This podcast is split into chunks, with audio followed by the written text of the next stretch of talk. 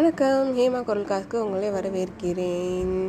ரொம்ப நாள் கழித்து மீண்டும் ஒரு திருக்குறள் பாட்காஸ்ட்டு இன்றைக்கான திருக்குறள் வந்து ஒரு நல்ல குரல் தான் கொண்டு வந்திருக்கேன். ரொம்ப நாள் கழித்து வந்தாலும் ஒரு கதையும் இருக்குது நான் சொல்கிற கதையெல்லாம் வந்து ரொம்ப பழைய காலத்து ஸ்டைலில் இருந்தாலும் அது மூலமாக தான் வந்து கருத்துக்களை வந்து வெளிப்படுத்துகிற மாதிரி இருக்குது முடிஞ்ச அளவுக்கு இன்றைய காலத்துக்கு ஏற்ற மாதிரி நான் கதைகளை சொல்ல வந்து இனிமேல் முயற்சி பண்ணுறேன் இன்றைக்கான கதையை மட்டும் கொஞ்சம் கேட்டு அட்ஜஸ்ட் பண்ணிக்கோங்க.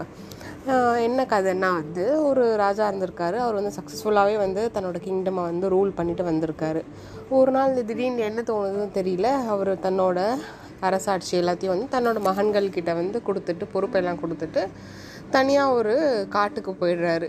ஆஸ் யூஷுவல் எல்லா ராஜாவும் இந்த காட்டுக்கு போயிடுறது தவம் இருக்கிறது.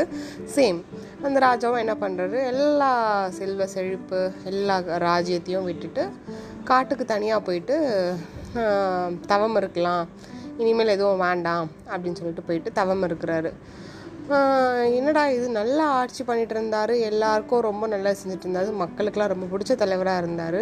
இவர் திடீர்னு எல்லாத்தையும் திறந்துட்டு கடு நடுவில் காட்டில் போயிட்டு தவம் செய்கிறாரே அப்படின்ட்டு சொர்க்கத்தில் இருக்கிற கடவுளுக்கே ஒரு ஜேர்க்கான் கடவுள் இருக்காரா இல்லையா? சொர்க்கம் நரகம் இந்த லாஜிக்லாம் வந்து நம்ம போகிறதுக்கு பதிலாக கதையில் இருக்க கருத்தை மட்டும் நம்ம தெரிஞ்சுக்கலாம். ஸோ சொர்க்கத்தில் இருக்கிற கடவுள் இந்திரன் வந்து என்ன நினைக்கிறாரு? என்ன இவர் இப்படி தவம் செய்கிறாரு அடரா இவர் இப்படியே பண்ணிகிட்டு இருந்தாருன்னா நம்மளோட இடமும் பறி போயிடும் போல இருக்கே நம்ம இடத்துக்கே இவர் வந்துடுவார் போலயே அப்படின்ட்டு கடவுளுக்கே பயம் வந்துடுச்சான் சரி இவர் என்ன பண்ணுறாரு ஒரு பிளான் போடுறாரு.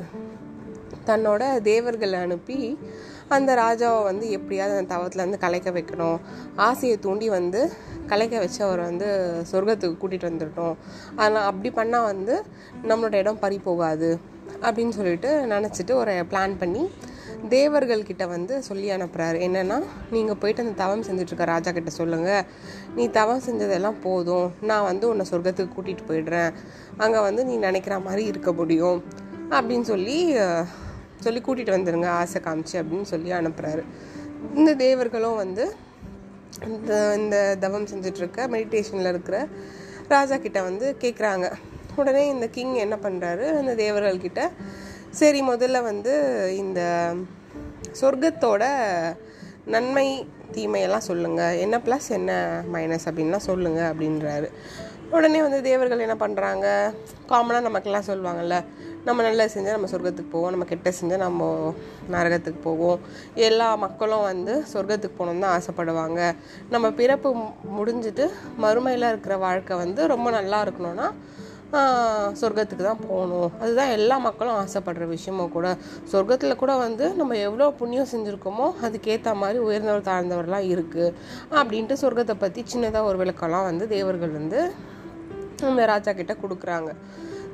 ராஜா எல்லாத்தையும் கவனிச்சுட்டு அப்போ வந்து நான் செஞ்ச புண்ணியம் இருக்கிற வரைக்கும் நான் சொர்க்கத்தில் இருப்பேன்.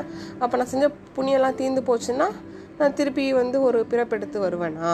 அப்படின்னு சொல்லி கேட்குறாராம் அப்போ சொர்க்கமும் வந்து நிச்சயம் இல்லை தானே அப்படின்ற மாதிரி ஒரு பதிலை வைக்கிறாரு. இதை கேட்டு தேவர்கள் வந்து ஷாக் ஆகிட்டாங்க என்ன இது? எல்லாரும் சொர்க்கத்துக்கு போகலான்னா ஓகே ரெடி பேக் பண்ணிக்கலாம் அப்படி சொல்லிட்டு கிளம்பிடுவாங்களே. இவர் வந்து சொர்க்கமும் நிரந்தரம் இல்லை. அப்போ நான் செஞ்ச புண்ணியமெல்லாம் கரைஞ்சி போச்சுன்னா திருப்பி எனக்கு ஒரு பிறப்பு கிடைக்குமே. எனக்கு அது வேண்டாம். அப்படின்னு சொல்கிறாரு அப்படின்ட்டு யோசிக்கிறாங்க. இதுலேயும் ஒரு லாஜிக் இருக்குது கரெக்டாக ஏன்னா நமக்குள்ளேயே வந்து கருத்துக்களில் வந்து குழப்பங்கள் இருக்குது நமக்கு மறுபிறப்பு வேண்டான்ட்ட சிலர் நம்ம மறுமை வந்து சொர்க்கத்தில் போகணும் சிலர். ஸோ எது சரி எது தப்பு நமக்கு தெரியாது. முதல்ல இந்த கான்செப்ட் எல்லாம் சரியாக தவறான்னு தெரியாது. ஆனால் இதெல்லாம் உருவாக்கப்பட்டது எதுக்குன்னா வந்து நம்ம வந்து ஒரு நல்ல வழியில் வந்து வாழ்க்கையை நடத்தணும் அப்படின்றதுக்காக தான் ரொம்ப ஃபிலாசபிக்கலாக போனால் இக்காலத்துக்கு இதெல்லாம் வந்து சரியாக தப்பான்னு தெரியல. ஆனால் ஃபிலாசபிக்கலாக போனால் இந்த பிறப்பே வந்து இந்த வாழ்க்கையோட அர்த்தத்தை தெரிஞ்சுக்கிறதுக்காக தான். அப்போ வாழ்க்கையோட அர்த்தத்தை புரிஞ்சிக்காமலே வந்து நம்ம எங்கெங்கேயோ ஓடிட்டுருக்கோம். சொல்லப்போனால் இந்த கதைக்கும் இப்போ நடக்கிற ரியாலிட்டிக்கும் கொஞ்சம் கூட வந்து மேட்ச் ஆகுமான்னு தெரியாது.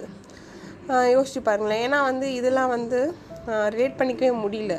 நம்ம பாட்னர் பிறக்கிறோம் சம்பாதிக்கிறோம் கோல்ஸ் லைஃப்பில் இது பண்ணணும் அது பண்ணணும் பெரிய பணக்கார ஆகணும் இவங்கள விட நம்ம மேலே போகணும் அது பண்ணணும் இது பண்ணணும்.